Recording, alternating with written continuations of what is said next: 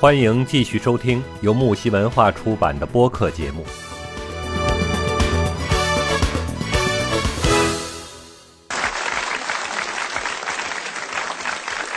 这个人物呢，就是这个中国民间的四大爱情故事之一啊，千百年来呢，一直以这个口头传承的方式在民间呢广为流传。这个故事是这样的啊，就说秦朝的时候啊。在八达岭有这么两户人家，他们呢相邻而居。墙东呢是这个孟家，墙西呢是姜家，啊，多少年了，处的跟一家人一样啊。这一年呢，墙东孟家种了棵这个瓜秧，结了一颗瓜，顺着这个墙头呢爬过去啊，爬在了这个啊姜家的那边结着啊，瓜长得呢出奇的好。就溜光水滑啊，谁见了谁都会夸。这样一来二去呢，这瓜呢就长成了挺大的个儿。到了这个秋后摘瓜的时候，一瓜跨两院，怎么办呢？那就两家各分一半呗。于是呢，就拿刀把瓜切开了。那瓜一切开之后啊，奇迹出现了，这个金光闪亮呢，里面呢没有瓤啊，也没有籽儿，竟然坐着一个白白胖胖的小姑娘。啊，那长得呢眉清目秀啊，一双大眼睛呢炯炯有神，这个非常非常讨人喜欢。嗯，那这个孟家和江家呢都没有后代，一看呢就当然可喜欢了。俩家一商量呢，就雇了一个奶妈啊，就把小姑娘收养了。那转眼呢，姑娘长到十多岁啊，两家都出钱请了个先生教她念书，念书得起个名儿啊，这叫什么呢？因为两家两家的这个后代呀，这个于是呢就给她取名叫孟姜女啊，孟姜女啊，就是一个孟家一个姜家生了个女儿叫孟姜女嘛啊，那孟姜女呢成为一个大姑娘的时候啊，这个秦始皇呢开始在这个八达岭一带修造长城，到处抓人做工啊，谁若是去就这个被抓去不让回家呢，什么时候？就就就不让回家，什么时候修好长城啊才能回家？那时候呢，被抓去当工的人们都是没日没夜的干活啊，三天给吃三顿饭，饿死和累死的人呢不计其数。那这个呃这个时候呢，出现一个范喜良，范喜良呢是个干嘛？范喜良是个念书的公子。他听说这个秦始皇修长城抓人啊，非常害怕自己被抓去，就开始了逃难的生活啊。那他孤身一人，无亲无故啊，人地生疏，在何处安身呢？于是他抬头一看，前不着村，后不着店，又不敢远走啊，就开始犯愁了。可愁有什么用呢？就只能是继续往前走。那走了一阵子啊，他看见一个村子，村里呢有个花园。啊，他便走了进去。这儿呢，正是这个孟家的花园。那就在这个时候呢，正赶上孟姜女与几个丫鬟逛花园。孟姜女一看啊，葡萄架底下藏着一个人啊，不禁这个惊叫了一声。丫鬟们问呐，说这个发生了什么事儿啊？这个孟姜女用手指着葡萄架底下的人说：“葡这这里有人。”那丫鬟一看呢，的确是有一个人。那刚要喊这个抓贼，范喜良这这个看见这种情况呢，赶忙爬出来说：“别喊别喊，救我一命啊！我是逃难的。”那孟姜女一看呢，是个年轻的白面书生啊，长得这个慈眉善目，仪表堂堂啊，不像是个坏人，就跟丫鬟们说：“这个回去找员外，员外去啊。”到员外跟前说：“这个把情况和他一说啊。”宽厚善良的老员外说：“那那就把他请进来吧。”于是呢，这个呃就把这个范喜良呢带进来，带进来之后呢，员员这个员外就问范喜良说：“你你姓什么呀？叫什么呀？”啊，范喜良说：“这个他他如实回答，说是啊，我姓范，叫范喜良。说你住在哪里呀？说我住在这个村北。那员外又问你为什么要藏到我家的花园中来呢？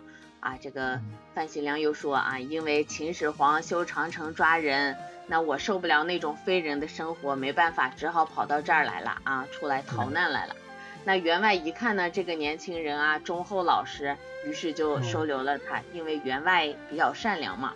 那这个范喜良呢，在这个孟家住了好些天啊，住了好些天之后啊，这个孟员孟员外呢，通过这些天的观察，发现这个。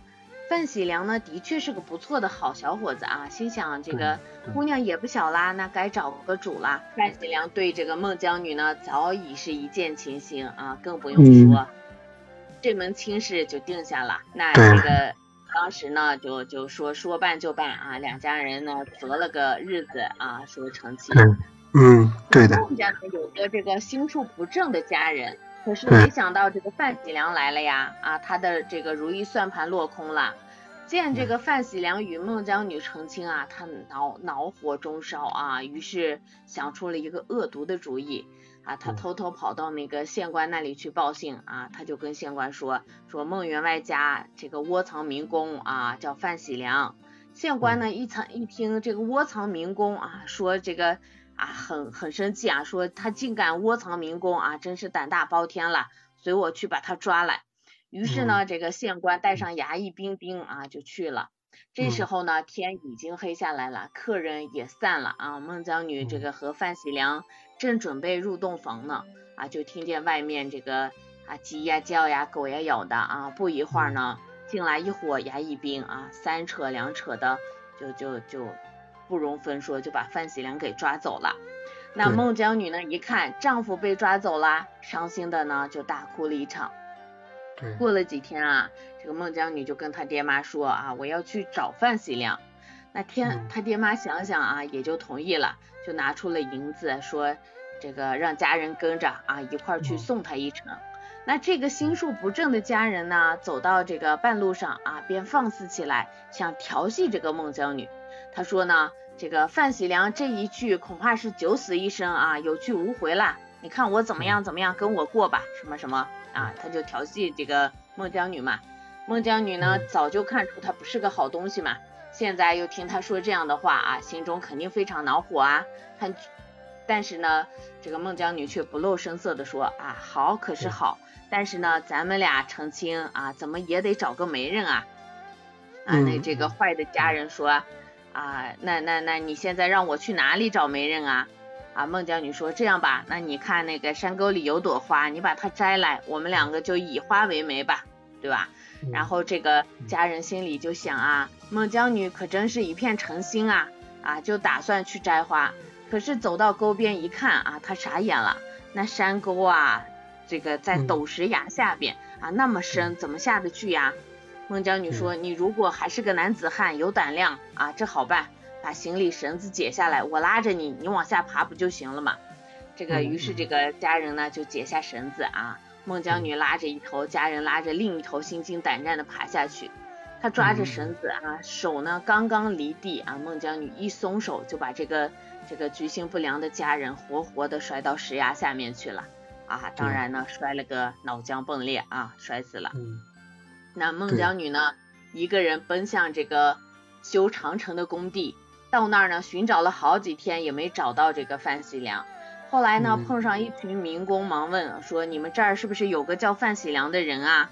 啊，然后大伙说有这么个人，新来的啊。然后孟姜女就很着急啊，她说：“他在哪儿呢？在哪儿呢？”啊，这这其中有一个人就告诉她说是这几天没看着了啊，说不定死了。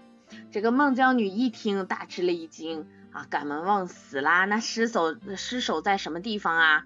哎呀，然后这个那个人又说了，说谁管尸首啊，早就填了城角了啊，是吧？埋了。然后呢，孟姜女一阵心酸呢，就大哭起来，正哭着啊，只听这个哗啦一声，一段长城倒了，就露出了这个范喜良的尸首啊，孟姜女就抱着尸首，哭得天昏地暗，死去活来。那正哭着呢，来了一帮衙役兵啊，不容分说呢，上去就把他绑了起来，这个送给了县官。县官呢一看孟姜女长得好看啊，就见机拍皇上的马屁啊，送给了秦始皇。那秦始皇呢见孟姜女是个绝色美女，非常高兴啊，那便这个赏赐这个县官金银财宝啊，给他升了官。可是这个孟姜女啊。死也不屈从皇上啊，不屈从这个秦始皇，没办法呀。秦始皇找了几个老婆子去劝啊，但是无论他们怎么劝，这个孟姜女还是不从。那日子一长呢，孟姜女心想，长此以往也不是办法啊。那于是呢，就想了一个主意啊，她对看护的人说，说是从了啊。看护人一听从了，就上报给秦始皇。那秦始皇呢非常高兴，就来见孟姜女。孟姜女说啊，从啊，我能从你，不过你要答应我三件事。那秦始皇这个肯定很高兴啊，他说只要你从了我啊，别说三件事，就是三十件事，我也可以答应你。那孟姜女就说了，说头一件啊，就是请高僧高道啊，高搭彩棚，为我的丈夫念七七四十九天经，超度他的亡魂。那秦始皇呢，为了能够得到孟姜女啊，寻思了一下，说这这这肯定没问题啊啊，就就应下你这一件。啊，那孟姜女又说第二件呢，你要披麻戴孝啊，在我丈夫的灵前跪下叫三声爹。那秦始皇这回就犹豫了呀，说我贵为人主啊，我是一个皇帝，我怎么能做出这个此等有损君威的事呢？于是说这件不行啊，再说第三件。孟姜女说这一件你都不行，那还谈什么第三件呀？那秦始皇没个主意啊，再劝吧，不行，想了半天还是没办法。他看看这个孟姜女呢，越看越美，越迷的这个啊，被孟姜女迷的这个魂不守舍的啊，便一一咬牙，心一横，不顾一切的说，那那行，我答应你第二件啊，你再说第三件吧。那孟姜女就说了，说第三件你要陪我这个游海三天，三天以后咱们就能成亲啊。秦始皇想，这件事很容易啊，那那好，我第这三件事情我都依你。于是呢，秦始皇这个吩咐啊，请这个高僧高道啊，搭搭彩棚，准备孝服，都准备齐了之后，秦始皇真的披麻戴孝，给人当了一回孝子。那前两事，前两件事都完成了，接下来该游海了吧？那孟姜女就跟秦始皇说啊，我们一起去游海吧，游完好成亲啊。秦始皇呢，就这个高兴坏了呀，啊，叫人抬上这个两顶花轿啊，跟孟姜女来到了海边。那孟姜女下了轿，走了几步啊，推开秦始皇，扑通一声跳到了海里。可是呢，他这样往海里赶石头，海王海龙王实在有些受不了了呀。要是石头都跑到海里，那那龙宫怎么能承受得了呢？啊，所以这个海龙王为此呢忧心忡忡的。啊，龙王呢有个聪明的公主啊，他跟老龙王说，说是不要紧啊，我只要把他的山鞭偷过来就可以了。那这个龙王就问你怎么偷呢？说我变成孟姜女啊，去与他成亲就能偷出来了呀。龙王一听啊，觉得这办法很不错啊，说去吧。于是呢，公主就变成了这个孟姜女啊，呃呃出现这个出海了啊。一出海，他就看到秦始皇这个还在那儿赶往海里赶石头呢。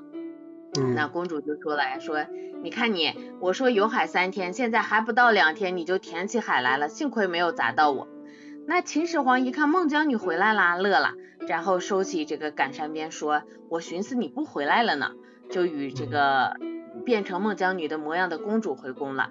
那公主呢，跟秦始皇做了一百天的夫，做了一百天的夫妻，然后就把这个改善鞭给盗走了。那从此以后呢，秦始皇就再也没有办法用石头填海了，就这么一个故事。”嗯，哇，伽罗，你讲的实在是太精彩了，我都已经听入迷了。嗯，我们说这个不怕没好事，就怕没好人呐，对不对？对。你看在故事里边，尤其那个家人是多么的可恶，然后硬硬把这一对新人给拆拆散了，然后还导致他们这夫妻两个阴阳两隔，对吧？从这个也体现出孟姜女对这个爱情的忠贞不二，也是一个非常。刚烈的女子，对吧？所以说这个孟姜女的传说啊，一直是口头传承的方式，在这个民间去流传的。那直到这个二十世纪，在这个五四精神的推动下，它才被纳入到研究者的视野中。你像咱们中国历史学家，像顾颉刚，将孟姜女传说的这个出处的原型，一直一直能够追溯到什么时候呢？追溯到以前的《左传》上的一个故事。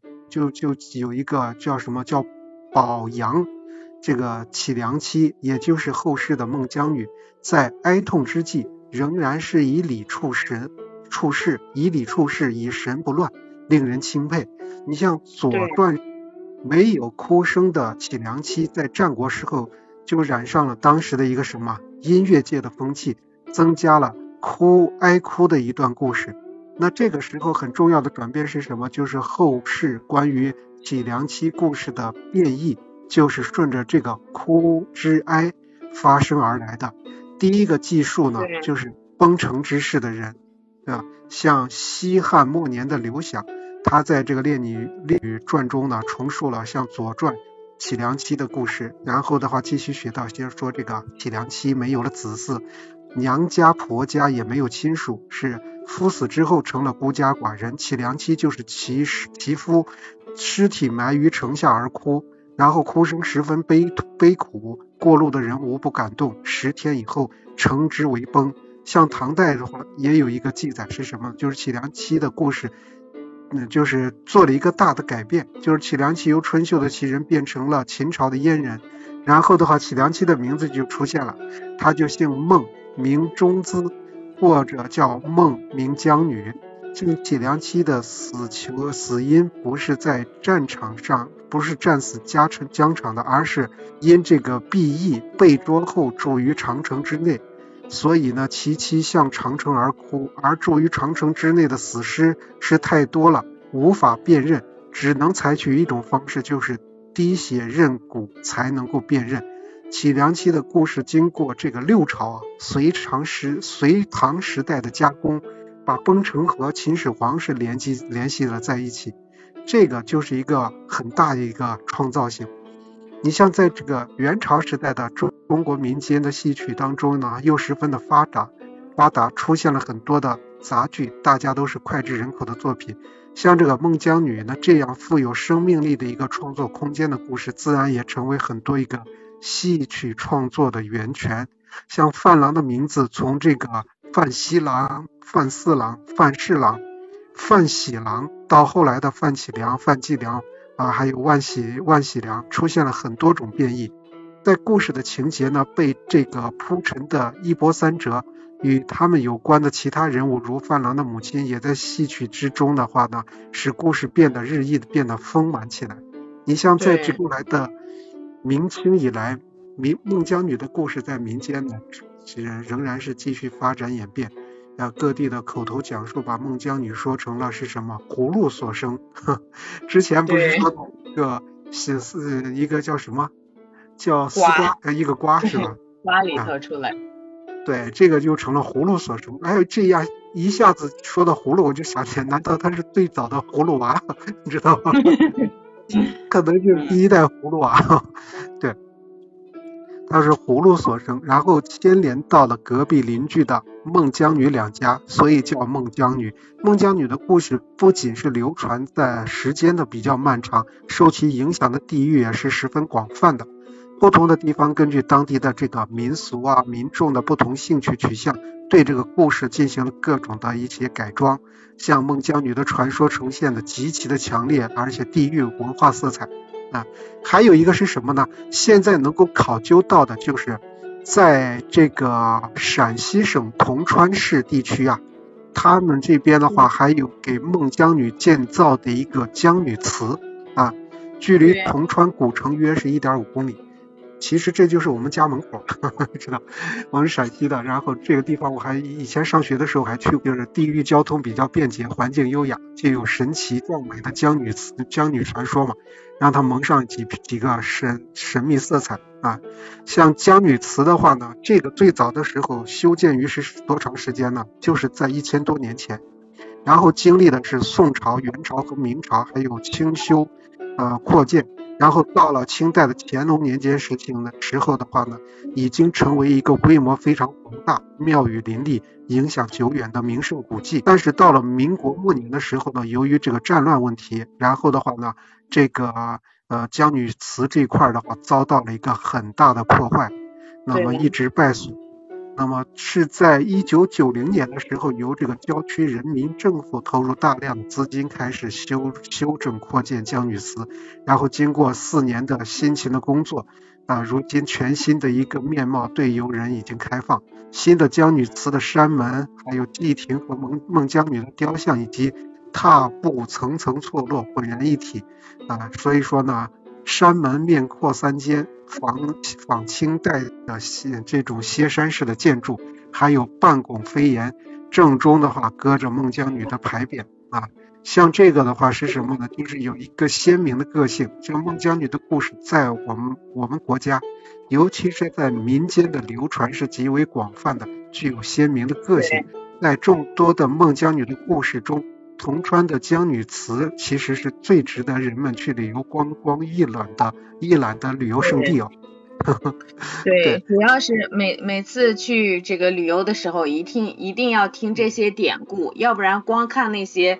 不知道它里头的内涵，对对对对，到这些典故的话，就就没有什么意义啊。你就觉得哎，只是看一看，没就就没有这么生动啊。